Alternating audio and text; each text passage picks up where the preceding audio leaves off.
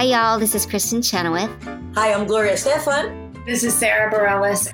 Hi, I'm Patti LuPone. This is Lin-Manuel Miranda. You're listening to the Broadway Podcast Network. Hello, it is Ryan, and I was on a flight the other day playing one of my favorite social spin slot games on chumbacasino.com. I looked over the person sitting next to me, and you know what they were doing? They were also playing Chumba Casino. Coincidence? I think not. Everybody's loving having fun with it. Chumba Casino is home to hundreds of casino style games that you can play for free anytime, anywhere, even at 30,000 feet. So sign up now at chumbacasino.com to claim your free welcome bonus. That's chumbacasino.com and live the Chumba life. No purchase necessary. Group. Void prohibited by law. See terms and conditions. 18 plus. Hello, it is Ryan, and we could all use an extra bright spot in our day, couldn't we? Just to make up for things like sitting in traffic, doing the dishes, counting your steps, you know, all the mundane stuff. That is why I'm such a big fan of Chumba Casino. Chumba Casino has all your favorite social casino style games that you can play for free anytime, anywhere with daily bonuses. That should brighten your day a little. Actually, a lot. So sign up now at chumbacasino.com. That's chumbacasino.com. No purchase necessary. VGW Group. Void were prohibited by law. See terms and conditions. 18 plus. Hi, I'm Rob Schneider. And I'm Kevin David Thomas. And this is Behind the Curtain, Broadway's Living Legends. Don't forget to follow us on Twitter at Broadway Curtain and on Instagram at Broadway Curtain Podcast. And make sure to join our Facebook page at Behind the Curtain Broadway's Living Legends. Our guest this week wrote one of my favorite books, Lucy in the Afternoon, which focuses on his time with Lucille Ball in the last days of her life. Plus, he wrote and starred in Zero Hour, a one man show about the life and legacy of Zero Mostel. He is also the writer of, of the Ovation Award winning musical The Big Voice, God or Merman, The Last Session, Cooking with Gus, and others. Plus, he has also starred in such works as The Man Who Came to Dinner, The Sunshine Boys, and Fiddler on the Roof. To tell us what it was like to learn comedy from David Burns, be inspired by Ethel Merman, and to beat Lucy in backgammon, here is the epitome of character man, Jim Brochu. Jim! I, I sound fascinating. You are! Boy, I'm impressed with myself. Just sitting here listening to all this.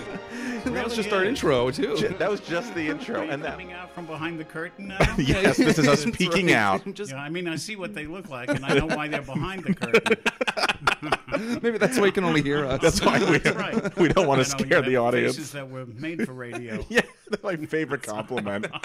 you know, yesterday somebody said I look like Richard Deacon from the Dick I Van can Dyke see Show. that a little, yeah. Robert. I, I can think see that. that's a compliment, though, right, Jim? yeah, yeah. He was Okay. a funny guy. Okay, good. Then I'll Yeah, take it. no, he was a good guy. Speaking of funny guys, you're Yeah. hysterical. That's what I'm sitting on. So. It's all right. Now, did you grow up in New York? I did. I grew up in Bay Ridge, not far from you. In Sheepshead Bay. In Sheepshead Bay, yeah, the family used to go to Lundy's Oh, on a Sunday and uh, eat uh, fish, which I hated. I, I've never eaten fish in Not my a fish guy? and- no, and I intend never to eat lips that touch. I'm right there with you. Will never touch mine. Congratulations. Yeah. Congratulations Well, on sure, that we used honor. to go to Sheepshead Bay, and then I'd make everybody stop at Coney Island so I could have a Nathan's hot dog. Yes. Oh, yes. How did you get it? How did I get Like it? I paid for it. what do you mean? How did I get it? Jim would steal the hot dogs from Nathan. I would not. I'm No. a very reputable person. Ketchup, mustard, No, plain. plain. Just You're a plain, guy. No, Oh. I'm not a mustard or a ketchup. guy. Wow. All right. No, and their French fries, they were always they were always great. There used to be a Nathan's at the corner of 43rd and Broadway. Do you remember Yes, that? I know exactly No, what you're was. And it was about. a two level. It's where the I think Nasdaq uh-huh. is there now. Yeah. And after 70 Girls, Hans Conried and I, that's where he used to go. Other stars went to Sardi's. Hans Conried wanted Nathan's hot dogs. so after 70 Girls, we'd go down to Nathan's and down to the lower level where there were tables and um, have our hot dogs. He deserves it. He was a talented He did. man. He was an incredible man. He had such a vocabulary, and he was so sweet, and he was just dear. And Did you remember what the first Broadway musical was that you saw, or the Oh, first Broadway please. show? What? Oh, here we go. Bring it. What is well, it? no, it was life changing. It What was, was it? absolutely life changing. Up until the time I was 13 years old, I was so inlo- uh, involved in the Catholic Church, and you know, and looking back on it, the church was theater. Yeah. Yeah. There was a stage, there Mm-hmm. were costumes, there were music, and I was just entranced. And I knew it was my destiny to be the first Brooklyn born Pope. No, I, I, Really? other, other kids would uh, practice baseball. I would practice coming out onto the balcony of St. Peter's and blessing the crowd. and then one afternoon, my father came home and he said uh, Ed Zimmerman, uh, his his pal from uh, work. Ed Zimmerman was the CPA for my father's company. Dad worked on Wall Street in the uh, municipal bond department. So he came home and he said uh, Ed got us Ethel's house seats for Gypsy, and uh, I said, "What's that?" And he said, "You know, Ethel Merman." I didn't know, who, so I went out and I got a record of hers. Uh, in fact, it was Annie Get Your Gun. And I thought, wow, this voice is something else. So, June 20th, 1959, I was 12 years old. And we sat in Ethel Merman's house seats, and I had the first religious experience I ever had in my life, something that had never happened in church. I, I couldn't move after this was over, just could not move. And uh, all of a sudden, Ed Zimmerman appeared next to us, and uh, he said, Ethel's waiting. So he took us backstage. The stage door of the Broadway Theater was on the other side. There was a parking lot there at 52nd Street. So that's where the stage door was. And we went in, and Ethel was still on the stage. The curtain was down. They were moving the wagons from the show around, and she was talking to the stage manager. I remember that one ghost light was there. And she had gone out with my father a couple of times. My father was a widower, so uh, he he took her dancing a couple of times. And so over she comes in that violet dress, the lavender dress she had on after Rose's turn. She said, Hiya, Pop. Hiya, Pete. You must be Jimmy. I, I, I couldn't speak. And she said, So what are you going to be when you grow up? And at that moment, the curtain of the Broadway theater rose. And there was the dark, empty theater with the people picking up programs. And I said, I'm going to do this, Miss Merman. She said, Good for you. And that was kind of the end of it. But Oh, my God. I knew at that moment that my life had changed. That is un- That is incredible. unbelievable. Your first Broadway musical was Gypsy, and Yeah. you, and you met her afterward. Oh, yeah. in her house. I mean, all of that is so magical. Yeah, truly magical. Yeah, it really was. It really was, and um, you know, then I got to work with her years later. Oh, yeah? and yeah, and it wasn't it wasn't great. You know, I would see her through the years. Yeah. Uh, you know, you saw on my wall that picture of Yeah. the two of us on my thirtieth birthday. Yeah. uh, and that was in L.A. And so uh, that night we all went out for Chinese food. There was about six of us, and we went to I think it was Trader Vic's under the Beverly Hilton Hotel. And the six of us sat at the table, and the first words out of Ethel's mouth, "I don't share," That's what I would expect. I mean, it really is. and she didn't. Nor should she. Nor should she. Oh, The, the and the time I worked with her, uh, it was a, a PBS show called Musical Comedy Tonight that you probably know about. Yeah. Sylvia Fine. Yes. where they recreated four We, shows. we talked about it, right? Yeah. from Yeah, four yeah. eras. Yeah. And this was the first one, and I was um, Stan Harris. Uh, he was the director, and I was his assistant. So uh, Ethel came in, little Jimmy Brochu, what are you doing here? And I said, well, we're going to be working. Great. Uh, she said, well, go out after. I said, okay. They were recreating Anything Goes. And Peter Matz was in the pit, and uh, Stan Harris, the director, said, "Okay, let's uh, let's do a run through of this." She said, "What's the song?" And Peter said, "It's Anything Goes, Ethel." I don't know that song. Don't give me songs I don't know. And she wasn't kidding. She was not kidding, and we all froze, and we knew something was wrong. So Stan said, "Take her to the dressing room. Tell her we have a technical problem." So I did, and. Um, about 20 minutes later, he said, Go check on her, and knocked on the door. And in fact, there's another picture on the wall that she signed that day of her at the microphone. But uh, she said, is, is it all cleared up? And I said, Yeah. She said, Well, let's go. And, and Stan said, Are you ready for anything goes? She said, Let's do it. And what you see on, on the tape is the result of that. That's incredible. Yeah, I would and never have And known. it was a little. Uh, we we thought it was kind of a uh, the beginning of the brain tumor that uh, Yeah. and it was affecting her. And at the end of the day, I said, uh, "Do you still want to go out?" And she said, "Honey, I'm so tired." And I said, "Ethel, do you remember the day I came backstage to see you in Gypsy?" And she said, "Honey, I don't remember yesterday." Oh, It was very sad, and that's the last time I saw her. wow. Yeah, you know. And I, I have you seen her Vel commercial on YouTube? Yes. Oh, it's not to be missed. Yes, we'll post that for our listeners. oh no, we'll post all this for our listeners. Yeah. Uh, besides Gypsy, do you remember any other big musicals that you? I mean, after after that moment, did you start going back? Oh yes, yes, and thank God my father also loved the theater. Great. He also loved the theater, And I remember the second show was Take Me Along. Oh. With Jackie With Gleason? Jackie Gleason and Walter Pidgeon. Yeah. And Eileen Herlie, who I eventually worked with in All My Children many oh, my. years later. Oh my gosh. And the third show was um, Destry Rides Again at the Imperial. Andy Griffith. With Andy, Andy Griffith. Griffith. yeah. Dolores, uh, Gray? Dolores Gray? The yeah. fourth show was Do Re Mi. I love Do Re Mi. I adore Do Re Mi. It's a great score. Jule Styne, Comden yeah. and Green. Yeah. And in fact, there's an organization called Musicals Tonight. Yes. Yes. of And they're course. doing it this year. they're I'm- doing it in March. I've already purchased my tickets. I'm- It's I- legitimate. It's legitimate. it's as pure as the driven snow. Have you played Hubie Please, Cram I yet? Have not finished singing. I'm sorry. No, don't stop, by all means. No, I, I haven't. I had an opportunity about 20 years ago. I'm too old to play it now, but uh, it, I'd, I'd love to play one of the gangsters. That you would know, be that'd be funny because that was a Davy Burns show. He played Brains Berman. T- tell us a little bit about David Burns. Okay. As I said, my father was in Wall Street, Yeah. and he had show business clients, and Davy was one of them. So the first time I met Davy was um, after the Music Man.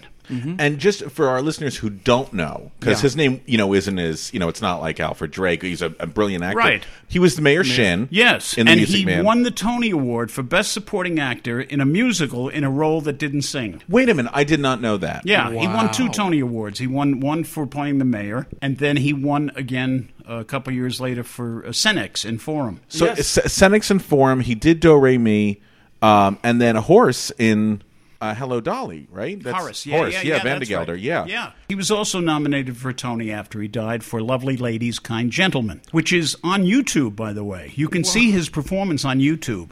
Can you really? Yeah, that they- I did not There's know. about 45 minutes of the show uh, that um, a friend of mine snuck in his. Uh, his, his camera, which was the size of Utah, Right. You I know, mean, in, come in on, 1971, it was Utah camera. enormous, enormous thing, and he taped it from the back. And there's a couple of points I actually hear myself laughing because I saw just about every performance of Lovely Ladies. and that was Tea House of August Moon. Is that Tea what it was House of the on? August Moon. Yeah. It's a really good show that opened in a really wrong time. It was the height of the Vietnam War. Oh, we didn't gonna- want to see Asians. We didn't want to see the army. We didn't want to see any of that. And I, I, uh, you know, I wish someplace like Musicals Tonight would uh, do it. You know, it, it deserves it because the score is just wonderful. Is there an album? Did they ever record an album? My friend Robert Scher, do you know Bob Yeah. Scher, who uh, who does these studio recordings? Yes. Yeah, yeah, yeah. He did one about, uh, God, it must be 20 years ago. And it's still in the can. And um, he said one of the problems is the um, the fellow who played Davy's part was Mickey Rooney. He said was just, uh, Got it. yeah. Got you know, it. Shall we say no more? Yeah, Yeah. understood. How did uh, you and David then connect? Well, my father introduced me to him after The Music Man, and then kind of forbid me to see him because Davy Burns was the foulest mouthed human being. He's he was the most charming, the most dear, wonderful, sweet guy, but he had a mouth on him that was extraordinary. Worse than Merman? Yeah. Oh yeah. Oh yeah. oh yeah. He made Merman look like a Girl Scout. Oh my gosh. No, he just and and my father was not ready for. Of course, I was like ten at that time. Then when Davy got into Forum, we went to see him in Forum, and uh, we went upstairs to the dressing room and. Uh, he, he said, Oh, yeah. He said, I haven't seen you. He said, Well, you know, you're always welcome. And I said, Do you really mean that? He said, Of course I do. Well, I was there every night, just about, just sitting in the dressing room. Wow. And, uh, but it wasn't until um, Dolly, and then he got me this job uh, working for uh, the Gollop Brothers, and the Gollop Brothers owned all the concessions in all the Broadway theaters. Right. So this was my job in high school, that I got to stand at the back of these Broadway theaters. Um, Tovarich and Oh. uh, Oh. you know, and Funny Girl, Yeah. and Dolly and Fiddler, and I would watch these every night, and that was my education. Oh, uh, it's a good. Can you just repeat those Yeah, shows I one mean, more time? That it's a way good your season that you. Uh, Dolly, Fiddler, uh, Funny Girl, uh, Tovarich with, Vivien the Lee. great Vivien Leigh, Yeah. and Jean-Pierre Aumont. That's all. Can we say that together? Jean Pierre Jean-Pierre Aumont. Raymond. Thank you. We did good. We did very good. I just went long, long. That's all I Yeah, did. I don't think your Raymond was very good. you will not get your honorary beret and baguette on the way out. Um, this is amazing. So, were you able to talk to the actors? Oh as- yes, of course. That's how I got to know Zero originally. uh, yeah, Zero was. Uh, y- you know, I he, I came backstage one night. I used to just run back. Uh, I, I'd, I'd get a fifty cent seat up in the uh, mezzanine. Can you imagine a fifty cent seat for? i I'm so old. So I would run down, and Davy's dressing room was on the third floor, and there was an elevator at the Alvin. I never call it what it is today. The No. theater is not the always Neil the, Simon. Alvin. Always the Alvin me. to you. Is O'Neill Always now? the Yeah. Alvin to me. One night I come backstage and smack ran into Zero Mostel. Now the first night I saw Forum, I had no idea who Zero Mostel was. You know, I was a kid in high school. Yeah. How Yeah. would I know Yeah, who yeah. that was? The curtain went up, and this man, I felt myself going back in the seat. You know, like somebody had stepped on the accelerator. I mean, he was a force of nature. He was the funniest thing I'd ever seen on a stage. And so um, this night, he, where are you going? I, I, I said, Mr. Mostel, I'm going to see Davy Burns. Well, you never come to see me. And I said, "Well, can I? Yes, mandatory. So I would go hang out with Mandatory? Zero for a few minutes. And the first night I went back to see Zero, there was a dancer in the show named David Evans, who was one of the three Proteans, who went on to Dolly. David was one of the great chorus guys of all time. And he was just reading him the riot act, screaming at David Evans for something he had done. And uh, and I was in military school, so I had my, my uniform on. And I mean, it's "Rest, Ryan, don't you ever do that again, or I'll throw you in the orchestra pit. Now get out of here. And he turned to me, Oh, Sergeant Brochu, so nice to see you. I mean, on a dime, he turned, and I was terrified of Zero. I really was quite terrified of him for a while. But uh, he was a pussycat. The the second night of Fiddler on the Roof, I was going to college. So my best friend from college and I flew to New York for the second performance of Fiddler on the Roof. Wow. My seat was A105, first row center. Oh. I didn't know what to expect. I heard it was a great show. Well, uh, that was another unforgettable religious experience. So my friend, I said, I know Zero. Come on backstage. We'll we'll go see him. So my friend and I went back and uh, hung out with Zero for a while, and then he took me upstairs to introduce me to his friend Maria Karnilova, and we hung out with her for a while, and then we went up to Times Square. I'll never forget this, and talked about the future. And he was studying piano composition and he wanted to be Broadway's greatest composer and have three shows Yeah. running at one time. And he did. It was Stephen Schwartz. Oh, So, Stephen Oh, Schwartz was your buddy. My buddy, still is my buddy. My God. Yeah, he, he was here. Um, we had a party a couple months ago and he You're, was here. You are so lucky, and they're just I know as that. lucky to know you. Oh, well, that's very kind of you, but I know how blessed I am with the people who have Yeah. Come through my life. oh yeah. Where was school for you? Where were you at college? well, at Carnegie Tech. were you able to perform while at Carnegie Tech? Not the first year. They they made us. I, you know, I remember Stephen wrote a little playlet for the Black Box Theater that I was in, and I remember him. It was a rather serious play, and Stephen Schwartz turned to me, you know, at the tender age of seventeen, Yeah. and said, "You know, you'd paint your ass blue for a laugh." and I said, "What shade?" What was the if you if you can just pick one? What was the biggest lesson that David Burns taught you about acting or about being a human being, being an never artist? Never look back. I'll never forget him saying me to, to me that never look back. Yeah, and and he got me my first stock job when he was doing the price. Um, a fellow by the name of Joe Hayes came backstage, and he had four Xaverian brothers from Xaverian High School in Brooklyn. And Joe was uh, the producer of the Surflight Summer Theater Yeah. in Beach Haven, New Jersey. yeah. He started in 1950. Yeah. So they did 12 musicals in 12 weeks. So Joe and, Hear that, and kids? Davey, I think Joe was a chorus boy in like Out of This World or, or, or you know, one of those shows. So they, they knew each other. And, and uh, Davey said, uh, give Jim a job. You know, give, give him, uh, he, he's very good. And, and Joe said, oh, the auditions are uh, next Friday. Come to the Jerry Leroy Studios you know, 753 8th Avenue between 45th and 46th. What a toilet that was. no, really, it was. It was just the most horrible place. But right opposite, because he used it a lot, but right opposite where the audition room was, was Luigi's class.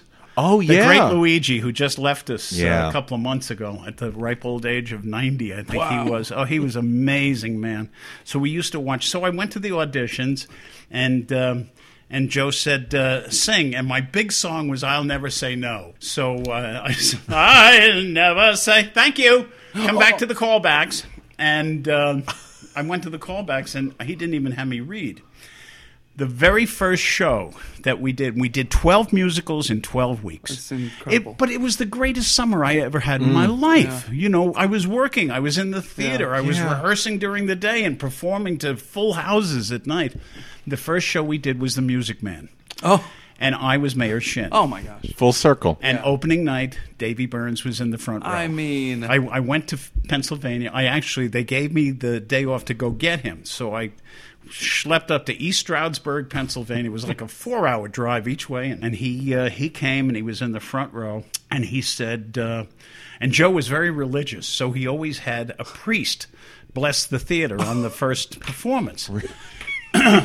And uh, the priest blesses the theater, and then Joe was so excited. He said, "And the original mayor of the Music Man, David Burns, he's here. He's in the front row. David, would you say a few words?" And Oh. if he got up and he said, "Well, Joe, I'm very happy that tonight we're going to see the Music Man done the way it was originally intended to be performed." In the nude, and the, I thought Joe was going to fall off the stage. it was a great performance. It was a great show. I, I love doing it, but to have him looking at me doing an imitation of him as the Oh, mayor. Totally. So at the end of the show, I said, "So you've never seen the Music Man? You know, you were in it, but you never saw it. What do you think?" He said, "It needs work." What a great guy, though. I mean, came, Oh, came all the way to see you in that show. I mean, what a great relationship. I just adored him. Oh, and that night it was at the uh, 46th Street Theater. Uh-huh. That's another theater that will Yep. always be Yes. the 46th Street Theater to me. And uh, so the brothers wanted to see the stage, Mm-hmm. and they had the orchestra pit uh, covered with black velour. And um we we came out and we were by the stage door, and you could see the stage that way. And um, Joe Hayes said, "Can we bring the brothers onto the stage and show them the stage?" And Davey said, "I don't care. Go ahead. We're we're going." And so we started at the stage door, and all of a sudden we heard, "Ah!" and one of the brothers had stepped onto the black velour, went right to the right floor, and Davey just turned to me and said, "Keep going." What a mentor. What a riot, What a mentor. I mean, and and then after I would be finished selling the orange drink, I'd go back and hang out in his dressing room. Oh, you know, yeah. we'd always go out, and it was surrealistic. The people who came into that dressing room, because Dolly was the biggest hit Oh, yeah. that ever was up until that time, and everybody wanted to see it. And one Wednesday matinee, I kid you not, I sat there watching Noel Coward eat Kentucky Fried Chicken with Colonel Sanders, the real guy. He used to bring buckets of chicken for publicity. Nobody knew who he was at that time. Nobody had any idea. And in fact, you can go to an old Merv Griffin show that's on TV and you will see Davy and Colonel Sanders together. And nobody knew who he was. Colonel Sanders was sitting in the audience in his white suit, and the, Yeah? and the th- and nobody had any idea who he was. This is 1965. That's so random and amazing. Now, when you were you auditioning? After I, uh, I I only did one year at uh, Carnegie, Tech. I got thrown out of every acting class I was in. Oh, it just seems so stupid to me. Yeah. Uh, you know, I I was learning by watching Zero. And that's a watching class. Davy Yeah. and and watching these, you know, Gielgud. Like he he did a play called Tiny Alice that I went to Yes, see yeah. a couple of times just to watch him and, and to learn and try to absorb. So I wasn't great in class, and at, at the end of a year, I knew it was not the right choice. And uh, my father said, "Well, come back, but do get a degree." So I finished my degree at St. Francis College. Yeah, right. In, um, Oh, okay. Brooklyn, In Brooklyn, downtown yeah. Oh, Brooklyn. perfect. And as soon as I finished that, I started auditioning and got my first off Broadway show almost immediately called Unfair to Goliath down at the Cherry Lane Theater. And I remember the review in the New York Post. Jerry Talmer, who became a wonderful friend, who we also just lost last year at the age of 94, I think he was. Great guy. And he hated the show. He said, "Unfair to Goli- this is unfair to audiences." he said, "But the cast is very fine indeed, mm, and the mm. cast was. There was four others in the cast, just five of us." He said, "But Jim Brochu is my choice if they ever do the Zero Mostel story. Isn't that funny?" Oh, my Already, God. you were Yeah. called He already knew. that. That's So Jerry predicted it years and years. yeah. yeah, foreshadowed it years years before that. When did you go out to California? I went out to. California in '75 for the first time. W- was the hope to do film and television out No, there? I, I'm trying to. It, it was serendipitous that I went out there. Oh, I know what it was. That uh, I, I was visiting my friend Mary Jo Catlett, who was also in the the original Dolly. A brilliant actress. Oh, wonderful! Brilliant actress. who replaced Charlotte Rae on Diff'rent Strokes. Yes, she did. You know, full circle. so I, I was just going to visit her for two weeks, and my agent from New York had moved out to California. So he said, "Do you want to audition while you're here?" And I said, "Sure." Well, all of a sudden, I got a movie of the week oh, called Law and Order. N- not what's on now. yeah. It was uh, based on a book by Dorothy Uhnak. And uh, I, it was typecasting. I played a child molester, Welcome to LA. and and Right, got right. severely beaten up by Darren McGavin. Well, if you're going to get beat up by anybody, and then a couple of weeks later, I got a Kojak and got beaten up by Telly Savalas. so What I a got beat up resume. a lot. Yeah, yeah. In fact, we ju- that that Kojak was just on, so I have it. oh yeah, yeah, yeah, yeah. That's funny. Quite That's fun. really funny. So I stayed. I was getting work. Sure, why leave? And uh, and everybody I knew at that point seemed to be moving out to uh, California. Stan Freeman, who was my best friend, Davey died in '71 on stage at the Forrest Theater during '70 Girls. Did you get to see him in it before? Oh, I did. I used to. I used to drive him down to Philadelphia, and uh, I'd sit in the Forrest Theater for rehearsals and watch them put the show together. And the director was a fellow named Paul Aaron, the original director of it. And I remember sitting in the house, just empty, you know, and they had the, the work table up and how they were doing that stuff. And I was sitting with Nancy Andrews, who was the original Belle Poitrine in Little Me, the great Nancy Andrews. Yeah. So we were sitting there together, and Paul Aaron was directing this scene that involved Millie Natwick and Lillian Roth and Davy. And Paul Aaron said, David, uh, let me show you how to get a laugh here.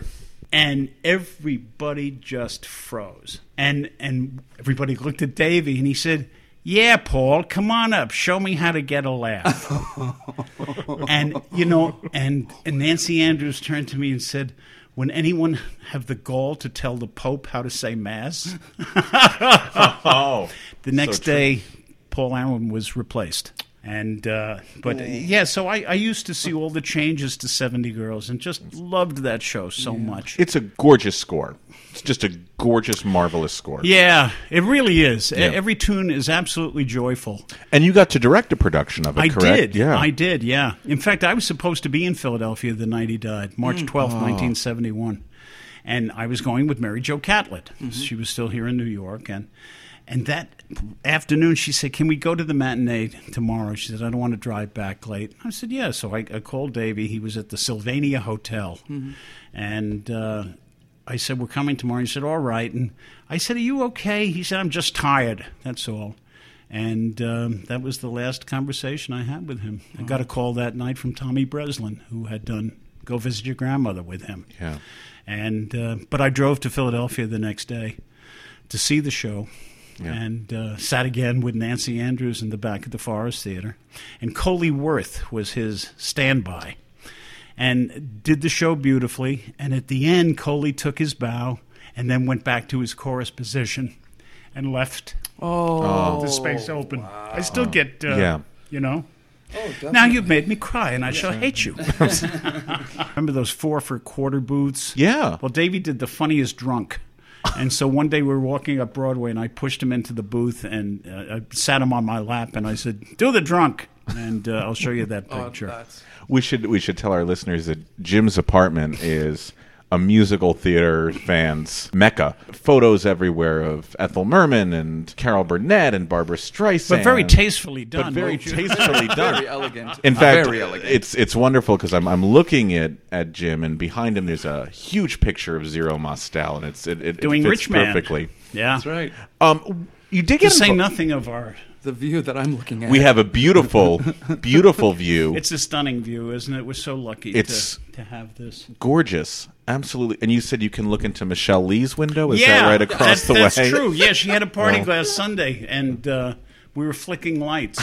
And I said, "Look, you can see my uh, my balcony from here." I, I flick lights at the drug dealers on the corner and I say, Can you stop, please? Um, I just call them. is it a call? Them. Just come on out.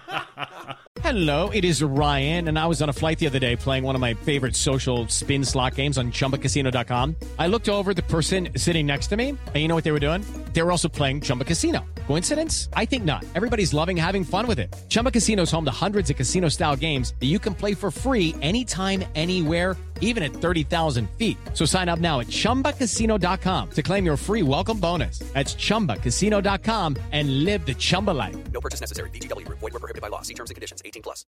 It is Ryan here, and I have a question for you. What do you do when you win?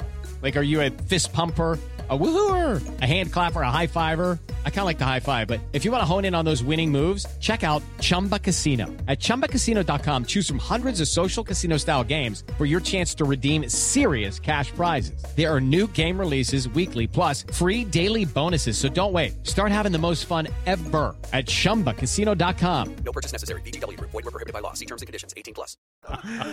Um, so when you were in LA, you were involved with the El Portal Theater, is that correct? The El Portal El Center Portal. for the Arts, yeah. Which was located, or is located, I should say. Lankershim Boulevard. Lankershim Boulevard. It was built in 1926 as a um, uh, movie house. Yeah. and they asked me to be the artistic director. Wow. And and I really hated it. Oh, I really hated it. Yeah, because I was all of a sudden an administrator. I was a Oh, it's producer. different. Yeah.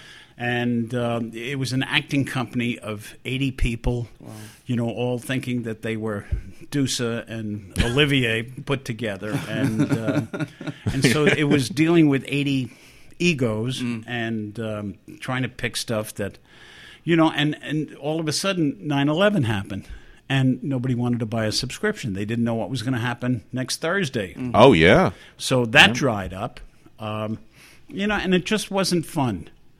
So I, I said goodbye to that, and um, then we came back to New York to do Zero Hour, Great. and um, you know I was home, and we realized we didn't want to go back. That's wonderful. Well, we're happy you're here. I'm happy We're- I'm here happy you're too, Robert. Thank you. When you were in LA, though, we were we were talking about this before. We have to ask about a show that's on your website. Uh oh. Oedipus Schmedipus. As long as you love your mother, That's a full title. Full title. One more time. Oedipus Schmedipus. As long as you love your mother. Which It's- had book, music, and lyrics by the great. Yeah, the great Rue McClanahan was uh, the book, music, and the lyrics, and uh, it was it was Forum except in Greece, and it was really a very clever score, um, and it was a funny book. She was great. I I adored Rue. I absolutely adored her. She I had was, no I didn't know idea. she wrote music. I mean, I it, it, it's that's incredible. She wasn't the great greatest lyricist. Sure. If she wrote, uh, you know, she'd rhyme oogly with boogly. you know, I'd Sure, say sure. Sometimes she's not. I'd say, but- well, what does it mean? Doesn't matter. Just sing it. so I just sang like a true writer. Just right, sing it. Right. and we had more fun with that. And then we became very, very close. Yeah. You know, and I, we knew all the Golden Girls, which was really kind of fun. Oh. Well, We were having dinner one night at Jerry's Deli, and uh, this waitress came along and said, "Can I take you?" Oh my God, you're Bea Arthur. Oh, you know, you're so tall. And and I'm tall too because I want to be an actress. And they said, well, if Bea Arthur is tall and you can be an actress, then you can be an actress. And I'm tall and you're tall. But, you know, I'm, I don't know if I'm as good as you are. And you're, you're, but you're tall. And, then, and finally, Bea just looked at me and said, what the fuck is she talking about? That's exactly right. it's the right answer. What the fuck is she talking about? How did the last session come Well- about for you? Well, Steve was dying.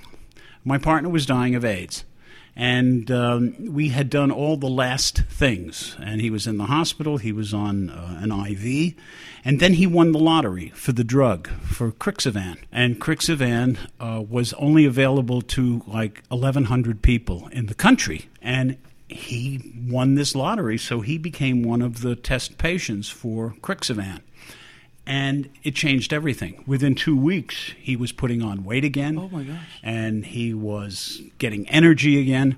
And so he went into. Um, he had been running a place called the National Academy of Songwriters in Los Angeles, and he put his own songwriting career on hold. He had always been a songwriter to help other people establish their, um, you know, their work.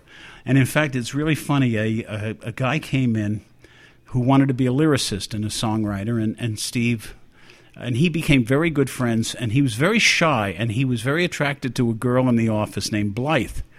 So Steve played matchmaker and brought them together and they got married and then he said uh, we were having dinner one night and he said you know I really want to be a writer. My Lucy book had just come out at that point. He said well, uh, I said well, what do you want to write about? He said well, I think I could write a good thriller. And he was teaching at that point at Exeter. They they moved and they were living up in New Hampshire. And uh, I said, well, the only thing you can do is just do it. You know, find the time. So he used to get up at four o'clock in the morning and go to the typewriter. Finished his first book, which was called Digital Fortress. There's a copy of it over there. His second book was more successful. His third book was called Angels and Demons, and his fourth book was called The Da Vinci Code. Oh, my so, goodness. So Dan Brown was a very, very important part of our lives, Oh, and uh, and he and Blythe, and Blythe was an art historian, so it was like the perfect couple. She did all the research for the books, and then and Dan um, That's incredible. would do it. Anyway, that's a side uh, sidebar. So anyway, Steve wrote a song about his um, experience in the hospital when he was dying. It was called "Connected." Connected to an IV, connected to a bottle, connected to a TV, and then at the end of the song was that we're all connected to each other. Well, he came into the living room and started to play. I, neither one of us could get through it. I just started weeping. But I saw that the creative process was being as helpful to his health and bringing him back to life as the drugs were. So I started to give him homework assignments. I said, write a song called Somebody's Friend about how everybody has a cure, but you never can meet them. And write a song about your own memorial service called Save Me a Seat. So I kept giving him these assignments. He wrote about five or six songs. And he said, Well, what are you going to do? He said, If I die, these songs go nowhere. He said, Where's, where's the play? Write a play. You're a playwright. I'm a songwriter. And I had no idea what to do. And then it was Thanksgiving, I think 1995. And we were at a friend's house who had a recording studio in the house. And Steve was playing, and a couple other people were doing backup. And all I can say was a flash of grace, whatever that was. I saw the whole play in my head. And I went back that night, and the first thing I did was design the set of a recording studio. And the play was written in a week. Wow. In a week. And we did a, a benefit for ASCAP. They asked uh, if we would do the last session as a benefit at the Cinegrill at the Roosevelt Hotel. And the place came apart. And we knew we had something at that point. Then the fellow who had produced Oedipus Schmedipus, how all this comes together, Yeah. owned the Golden Theater in Burbank. He was all of 18 years old at that point. His name was Carl White. So um, Carl said, um, I, I- he said, I, I want to go to New York. I, I want to be a producer. I want to be the next Cameron Mackintosh. And I said, then you have to close your most successful theater and just do it and start at the bottom. And I I said, if you do that, you can produce the last session. And he said, that's a deal. Gave up the theater, came to New York, started to work for the Weisslers. Oh. He produced the last session. Now he's a two time Tony Award winner. He runs Martian Entertainment. That's amazing. Yeah. I mean, So he produced the last session. We opened at the 47th Street Theater, October of 1997. yeah. And this man was in the audience who came up to us afterwards, and he said, "He said, you know, I don't always know um, the work I do, which is so isolated, uh, that it affects people like that. But my name is Dr. Bruce Dorsey, and I synthesized Crixivan.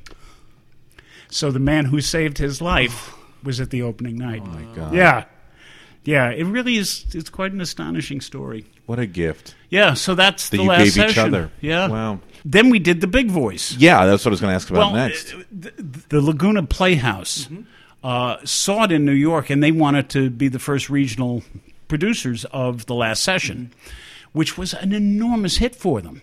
And here was a gay-themed show about AIDS, and Yeah. and th- it sold out every night. It, it really changed the the theater's history as they got religious conservatives Yeah. in and all of a sudden selling subscriptions. So the uh, artistic director uh, Richard Stein, he and I became friends, and he said, "Look, we're doing three Monday nights. This was a couple of years later." He said, "We're doing three special nights. Susan Egan is doing one, Charles Nelson Reilly is doing the other, and you and you and Steve come down and be the third night." And I said, "To do what?"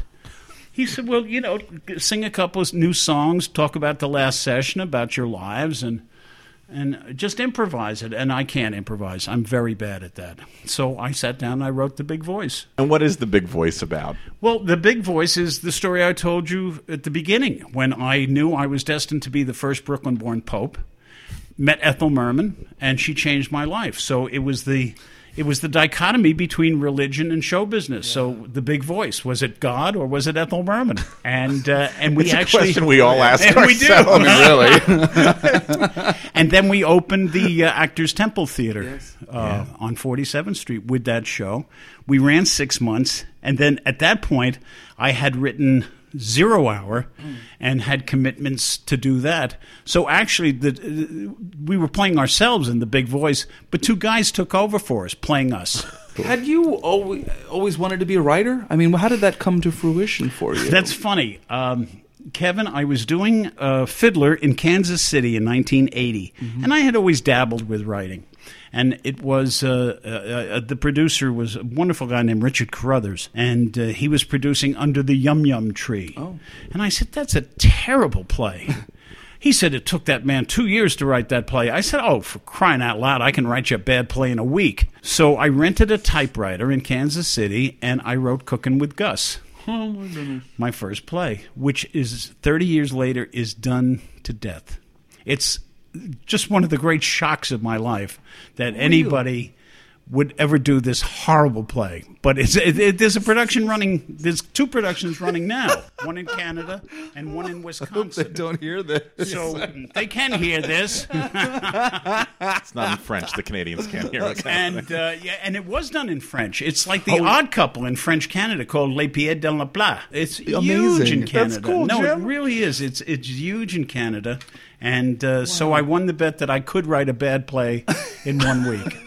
And so that got it started. All right. It's been paying off for you like crazy ever since. it really has been wonderful. And then I wrote a play called Lady of the House for Rue. Um, and then I wrote one for Kathleen Freeman, who we talked about, called The Lucky O'Learys.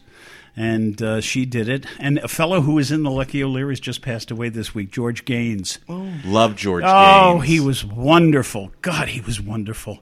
That voice, that great booming voice. Most people remember him from uh, the Police Academy movies. Of course. And he was Punky Brewster's guardian on That's Punky right. Brewster. Oh, that's right. But a great, great actor. Vanya on 42nd Street, if anybody's seen that. He gave me one of the great laughs in the Lucky O'Learys uh, just because he misread something. He was playing the Monsignor, Dollar Bill Rafferty, who was always collecting money for the new gymnasium or the new rectory or the new this and that. And he, he said, and the line was, You know, I'm collecting money so we can break ground. And so he is in front of 500 people and he said, And we're collecting the money so I can break wind. ground!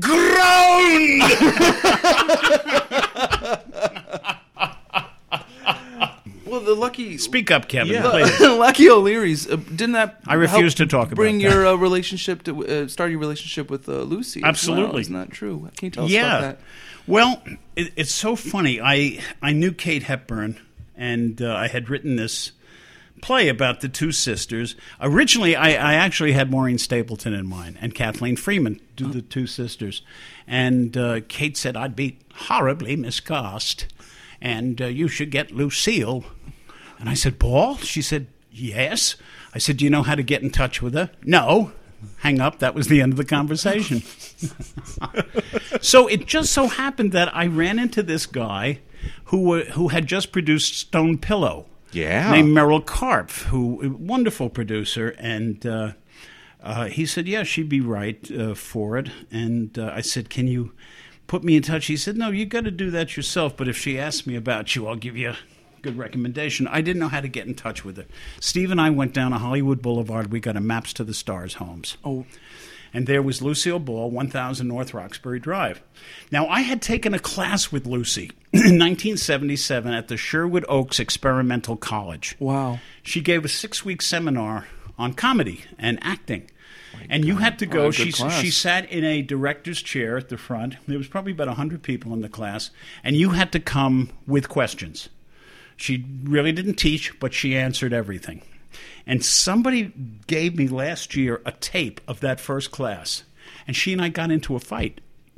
She and I got into a fight because she thought using uh, pejorative words on All in the Family was terrible. And I said, but I think it makes Archie look so stupid that you realize there's no power in these. Oh, oh, no, no, no, no. so Wow. so, so anyway, I got her uh, address and I wrote her a note, and I said, "I've written this play. Uh, Merrill Karpf and uh, Kate Hepburn think you'd be very right for it. I took your comedy class in 1977. I'd love you to read this, and I play backgammon." And two days later, the phone rang. Jim, this is Lucy. So I read your play. You made me laugh for the first time in two years. Oh my god. Because she had not gotten over the Life with Lucy series that she was fired from. Where they treated her so poorly. Treated her so badly. She told me the day that uh, they got the word and they had to leave, she said she was carrying out her makeup case and people turned their back. They Oh. didn't. They didn't want to look at her, and she said she cried for a year. Um, well, anyway, so she said, "Can you come over and talk about the the the play?" And I said, "Yeah." Well, it turned out she was looking to do something with Audrey Meadows, as and I thought, well, they'd be perfect together. Got over to the house.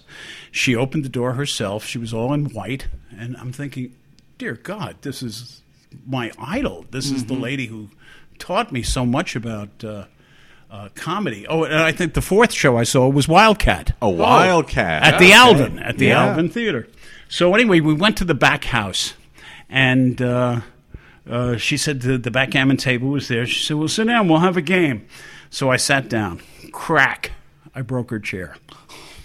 Just I sit down and I break the woman's chair, and I didn't know whether to just freeze and not say anything or to admit what I had done. So I, I can't sit this way for an hour. And I said, Miss Ball, oh, call me Lucy. I said, well, Lucy, I just broke your chair. She said, well, get another one. Oh, okay. La, la, la. And I went over I got another chair, put that down. Crack. now I've broken two chairs in the space of two minutes. I said, see the see the ship pulling out. I've been watching it. So um, I said, I said, why don't I get that one? That one looks sturdy. She said the other two look sturdy too. well, I, she tried to tell me a joke, which I also can't repeat on this. I'll tell you guys afterwards. But it, it was, she screwed up the joke so badly. And uh, what I said back to her just sent her into hysterics.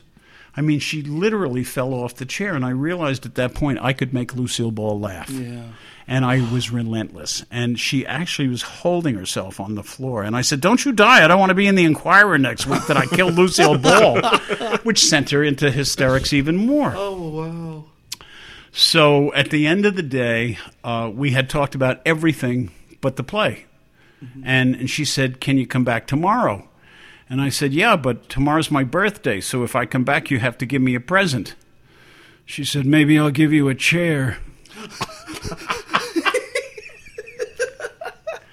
so I got back the next day and we were playing, and I won the first day. That's right. I beat her by a dollar, which let her know that I was a good backgammon player Yeah. and would be a good opponent for her, uh, which she liked, you know, and she had no other activities to do, so she really looked forward to that time. So uh, I got back the next day and we were playing, and she excused herself for a second, went into the corner, and she came back with a hot cross bun with a candle in it, singing "Happy Birthday to you," and I started to cry. And and she said, "What are you crying for?" And I said, "Well, did Lucille Ball ever sing Happy Birthday to you?" and she gave me a little green foil wrapped box, and I opened it up, and there was a watch inside with her little face, with the note, "Jim, I will always have time for you. Love, Lucy." And I spent pretty much every day with her until that last day. It's a wonderful book, and uh, we'll post a link uh, to it on Amazon for all of our listeners. Uh, but please read it. It's a, it's a fascinating. Oh, thank you. Th- Thank you. Jeez. It's a, it's a labor of love, you know. I, I, had, I just loved her. She changed my life in so many ways. And um, to be able to be with her for that last year was uh, a remarkable time of my life. Yeah. And I, I just. special um, for her too. It seems. you Well, know? I, I think so because all of her friends had died. yeah. But you, you know? see in the book, in the book, she starts to blossom again. I mean, from from the beginning of the book, when she seems a little guarded, and then as it goes on, Mm-hmm. it's very clear that you brought a lot of joy into her life. It was really, you know, and we'd go over. Gary Morton, um, he'd go to Palm Springs and he would uh, play golf, and, and so she would invite us over for dinner, and she'd have Paula Stewart, and she'd have Thelma, and and this one night we were in the formal dining room, and Gary wasn't there, so she said, "Sit at the other end of the table," and I thought, I'm sitting where Desi used to sit. This was their home. yeah. And uh, all of a sudden, the houseman came in. Yes, madam. And, and she said, Well, what do you want? He said, What do you want? And she said, well, I don't want anything. He said, Oh, yes, madam. And so he went out again. And we're in the middle of a conversation. Two minutes later, and he comes through the door. Yes, madam. What do you want? No, madam. What do you want? I don't want anything. yes, madam. And he'd go back and a few minutes later. He, yes, madam. What do you want? she said, No, what do you want? He said, How what do you he said, "Madam, you keep hitting the button on the floor. There was a uh, there was a little Oh my button God, on the floor call button. that Oh you'd my ca- the call button that you would press, and it would go off in the kitchen. So she didn't know that, and she served stuffed cabbage that night. I'll never forget that stuffed cabbage. And we were all kind of playing. And she said, "Do you like stuffed cabbage?" And I said, "Not really." She said, "Well, I hate it. What the hell are we eating stuffed cabbage for?" You know, you've had so many great mentors. Is there anybody that you mentor now? Have you thought about teaching at any no, I don't like people. Great. Well, we'll leave now. so, Jim, this was a pleasure. there you know i'm so lucky i feel like i'm a link in a in a chain and um I, I can't say that I'm his mentor, but I'm certainly older, and we work together. A fellow named Josh Grisetti, Oh yeah. Yes, Josh who, Grisetti. who is just Very talented. beyond talented, and um, uh, you know, there's there's uh, a couple of young people I met doing Sound of Music that I'm in touch with, who I've encouraged to you know follow their dreams and and be that and help and. Um, yeah, so I, I feel that I'm a link in that chain, and hopefully I've passed on, you know, what Davy had uh, given to me. Oh, yeah. Can you tell us a little bit about Greenwillow at the Equity Library Oh, my Theater, and maybe a little bit about the Equity Library Theater? Some of our younger audience members might not mm, be familiar with that, what they stood for, Yeah, what they the did. the Equity Library Theater was a very, very, very special place. Mm-hmm. Um, I think it was in existence for maybe about 10, 20 years. Mm-hmm. Uh, and the show I did was about 1971 or 72, and it was Frank Loesser's Green Willow. great, great score. Great, Beautiful show. great score. Yeah. The music of Home and uh, Never Will I Marry. Yeah. Uh, and and the original was Cecil Kellaway and uh, I, I forget who played. Oh, Bill Chapman, my darling friend Bill Chapman Yeah. played the two ministers. Oh yes. and um, it, it was. They did shows that other people didn't do. It was at a place called the Masters Theater. It was 103rd and uh, Riverside Drive. Oh. I think it's still there, but it's it's not a theater anymore. And you would get uh, uh, you didn't get paid, but everybody, every agent, every casting director. So you did it as a showcase, Yeah, yeah. and you did it with just the most extraordinary actors. You know, there were there were stars who used to do uh, ELT, and uh, they had a wonderful director named uh, Bobby Nigro. And uh, Bobby directed Search for Tomorrow, but he, he was a wonderful theater director and gone too soon. His his only Broadway credit was Is There Life After High School? Oh, yeah. Uh, and he directed P.S. Your Cat Is Dead off Broadway, and uh, you know, but he's he's left us now. But uh, it was a great experience, and we just had more fun doing it. And I think I got an agent out of it. I'm not Yeah. sure; it was so long ago. I wish there was more like that I now do too. for our students. I really do. I know. Oh, we have- yeah. You know, we mentioned musicals tonight. Is they they they sort of dust off old, old shows Right. that we don't get to see very Yeah. often. One of my favorite things on YouTube that I watch when I'm in like a bad mood or a sad mood, I, I just have to tell you, is your dinner with Charles Nelson Reilly Oh, Robert. makes me so happy. Have you seen this? No. It is one of the I love- funniest things. Charles was a very dear friend. He was as crazy as they came, just as crazy as he was totally insane. And um, he, he wouldn't go to the theater. He refused to go to the theater, except he, he would bring everybody to the last session uh, when we were doing it at the Tiffany. He came at least once a week. He had to sit by the, the door because in 1944 he went to the circus in Hartford, Connecticut, and it was the Great Fire that killed 44 people. And he was in the midst of that. So he still had terrors about being part of an audience. So he would have this was the night you're talking about was the Tony Awards. I think it was the year 2000 2001. And uh, we went up and he was uh, there was a girl there named Anastasia Barzee, Yes, wonderful yeah. actress. And um, a couple of other people, and Charles was just possessed that night just possessed. He and whenever he was entertaining, he wore a nightshirt and his uh, and his um, slippers. you know, and um and he made turkey. It was always a turkey dinner. And um, it's yeah, it's called Our Dinner with Charles, and it's I edited it down to about three minutes, but he's he's quite funny on it that night. It's hysterical. We're going to post it um, to our Facebook Oh, page. good. So our our listeners can see it as well because it makes me so happy. You know, it makes me happy too, Robert, when I look at that. He brings back very, very fond memories. You know, he he was just crazy but wonderful, and uh, and I produced his uh, Save It for the Stage. Yeah, I was just going to say there's an award behind you that you Is there? received. Yeah. The Valley Theater League Artistic Director oh, Achievement for Save It for the Stage. Oh, see, I didn't even know. Oh, yeah. You're pointing out awards. I've, I've won so many awards, I've just forgotten half. There of and deservedly so. Oh, and Save It for the Stage is available on. It- it- you know, I don't know. It is available. I mean, he and I got into some problems with it because it was three hours and 20 minutes. Oh. You know, and I kept saying, you got to cut it, but it's all too good. I said, no, it's not all too good. And uh, so one night in his dressing room, his producer and his director were just on top of him to cut this show. And finally, he just said, Jimmy, take me home as soon as the curtain came down, and this is not talking out of school, he had a flask of bourbon. And he would start downing the bourbon as soon as the curtain came down. And we got into my car. He was in the passenger seat. Didn't say a word. We go up Coldwater Canyon, where he lived. We got to the top of Mulholland Drive, and all of a sudden he screamed, They're the Ramseys, and I'm JonBenét, and they're killing me! I almost, I almost, I almost drove off Mulholland Drive. And I'm Sean Panay.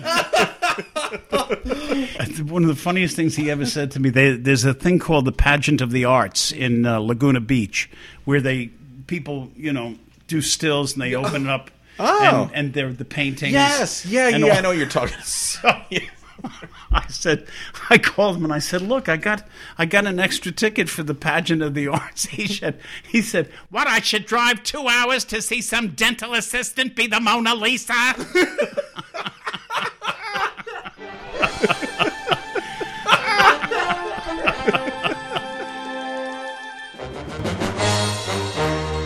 Join us next week where we interview our favorite casting director of Sondheim shows, Joanna Merlin.